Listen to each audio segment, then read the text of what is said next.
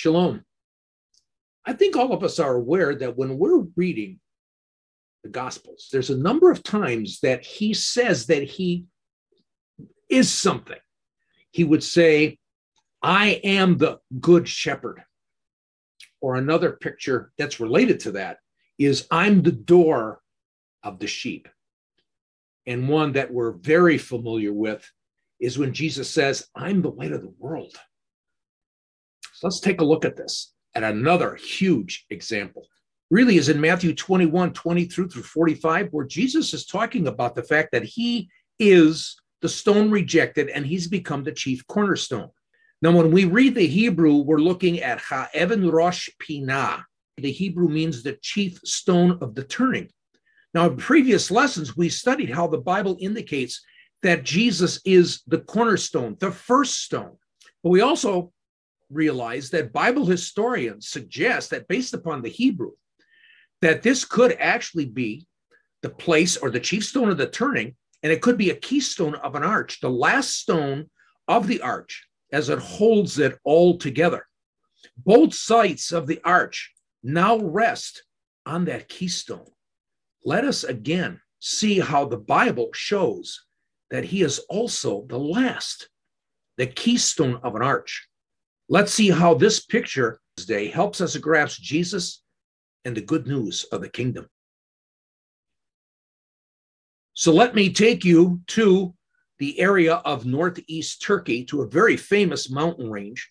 We know it as Mount Ararat. It is really a range of two mountains. You can see them here Greater Ararat and the Little Ararat.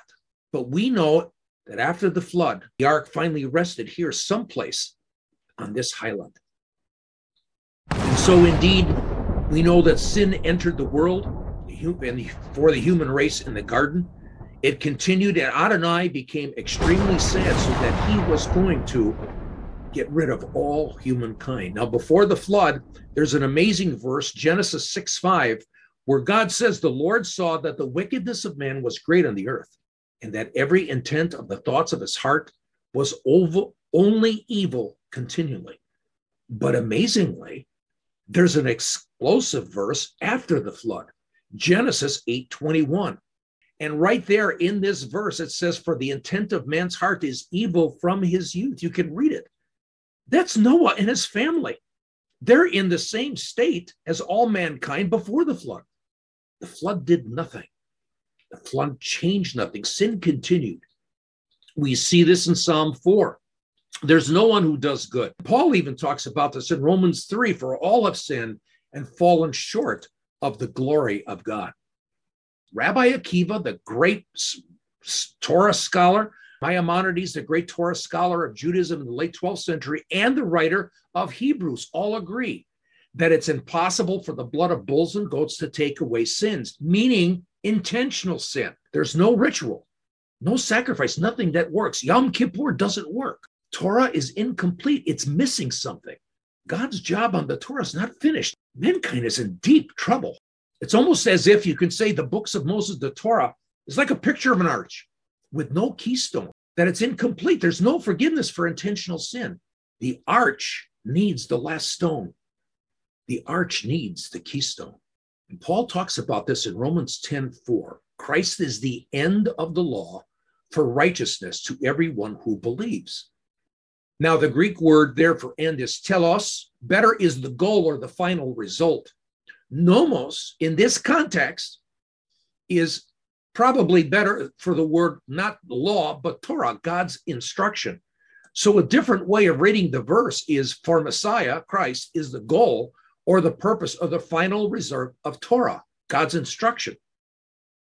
Paul kind of addresses this again in Acts 13 39. I paraphrase it and says, What the Torah can't do, Jesus did. Jesus, the Messiah, he's got to be the missing stone. He's the keystone of the arch. Jesus, the last stone. And everything is now complete based upon the cross. He completed it and he said, It is finished. What the Torah could not do is now complete in the Lord. He is truly the last, like the keystone of an arch he finished the Torah. The missing piece of the Torah is now there. And it took the living word to complete the written word. We ask ourselves the question again how can Jesus be the first? And how can he be the last simultaneously as we come into episode 10? I'll see you then. Shalom.